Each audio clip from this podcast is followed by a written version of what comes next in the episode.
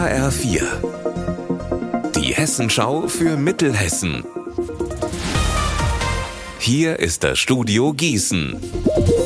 Mit Alina Schaller, hallo. Die HSG Wetzlar bekommt einen neuen Trainer. Frank Carstens heißt er. Der 51-Jährige kommt von der GWD Minden.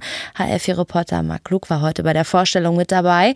Was zeichnet den neuen Trainer denn aus? Carstens soll vor allem eins bringen, die nötige Ruhe in den Verein. Acht Jahre lang hat er in Minden genau das ausgestrahlt. Er führte die Ostwestfalen mehrmals zum Klassenerhalt, auch wenn es beim letzten Mal dann eben nicht mehr geklappt hat. Jetzt stellt er sich dieser Aufgabe erneut und will mit der HSG Wetzlar weg vom Abstiegskampf. Wir wollen weg, frühzeitig weg von diesen Plätzen, ähm, weil natürlich, das hat mit Sicherheit vor allen Dingen die HSG im letzten Jahr gesehen, das einfach auch zu einer Verkrampfung führen kann, wenn man da unten steht und man seine Leistung nicht mehr so abliefern kann, wie man das vielleicht tut, wenn man auf Platz Platz 9 oder 10 steht und mehr oder weniger frei aufspielen kann. Carstens will darüber hinaus die Jugendarbeit in Wetzlar verbessern. Wie ist die HSG denn auf Carstens gekommen? Schon länger war klar, dass der 51-jährige Minden am Saisonende verlässt. Er hat aber auch in Wetzlar Eindruck hinterlassen. Die Fans der HSG werden sich eventuell an ein Heimspiel am 1. April erinnern.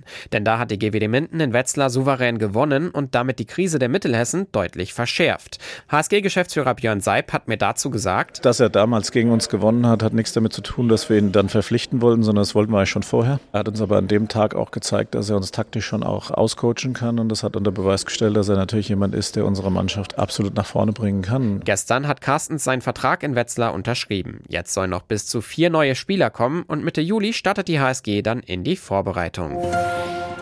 In der Marburger Innenstadt ist die Biegenstraße aktuell für Bauarbeiten gesperrt. Mit den Bauarbeiten setzt die Stadt einen Teil des Radverkehrsplans von 2017 um. Das sind zum einen die Parkplätze für Autos, die jetzt längs zur Straße angeordnet werden, und einen Schutzstreifen für Fahrräder, also ein 75 Zentimeter breiter Abstandsstreifen zu den Autos. Im Herbst werden dann noch neue Bäume gepflanzt, um der Hitze im Sommer entgegenzuwirken. Unser Wetter in Mittelhessen. Es bleibt bedeckt dazu in Eschhofen 28 und in Münzenberg 27 Grad. Am Abend und in der Nacht bleibt es weiter bedeckt und morgen kann es regnen. Ihr Wetter und alles, was bei Ihnen passiert, zuverlässig in der Hessenschau für Ihre Region und auf hessenschau.de.